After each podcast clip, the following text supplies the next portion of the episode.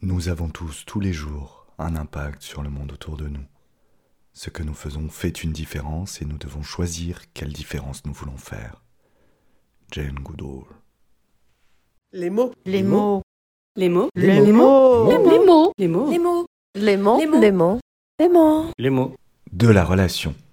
Au-delà de nos gestes, nos mots viennent nourrir nos relations.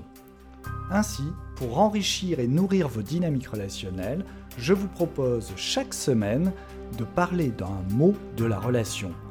Un mot en lien avec le lien.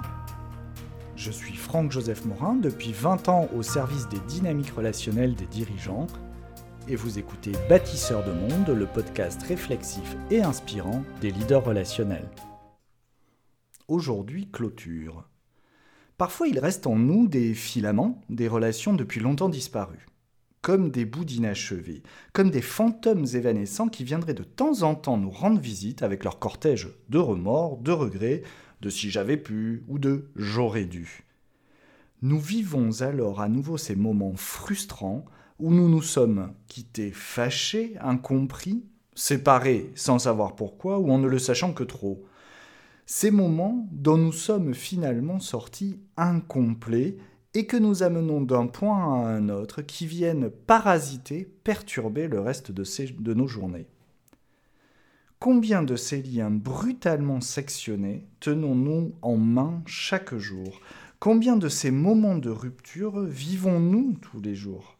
Des réunions sans véritable conclusion, faute de temps pour les clore correctement, des conversations suspendues dans le vide, des rires hein, sur le point de se partager mais qui se partagent pas vraiment, qui restent figés parce que quelqu'un a appuyé trop tôt sur le bouton mettre fin à la conversation.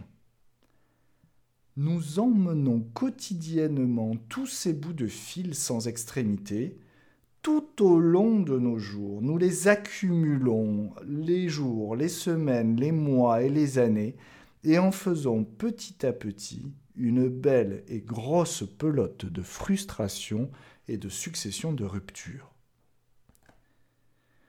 Clore proprement, clore simplement, clore consciemment une séquence relationnelle, qu'elle soit professionnelle, amicale, amoureuse, familiale ou même avec soi-même, c'est à la fois en sortir aussi satisfait que possible et se rendre disponible à la suivante.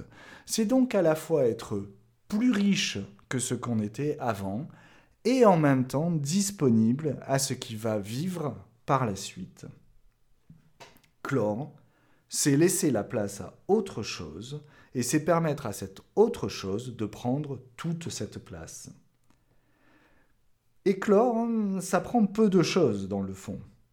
Il s'agit en fait de vérifier où nous en sommes dans la relation, d'expliciter la pépite que nous en gardons, fut-elle parfois amère d'ailleurs, et de remercier ceux qui ont traversé ce moment avec nous. Trois phrases. Voilà où j'en suis, voilà ce que je garde, et merci.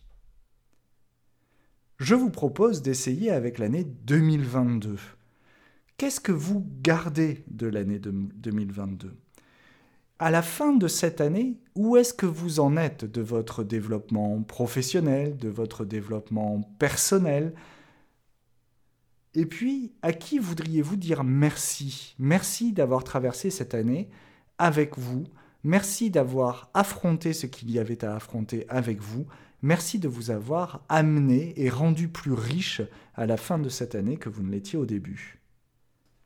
Bien clore 2022, c'est se permettre de bien accueillir 2023. Alors pour ma part, voilà ce que je voudrais vous dire. En 2022, j'ai rencontré des gens extraordinaires au cours d'événements formidables.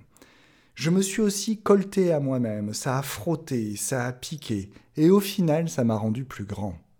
Ça me permet de terminer cette année de manière apaisée, sereine, en étant plus riche de tout ce que j'y ai vécu et de toutes les rencontres que j'ai pu y faire. J'ai envie de vous dire merci, merci chers auditeurs de suivre ce podcast, de me soutenir et de m'encourager. Merci de vos écoutes, merci de vos échanges, merci à mes invités d'être venu se prêter au jeu de l'échange et des dynamiques relationnelles.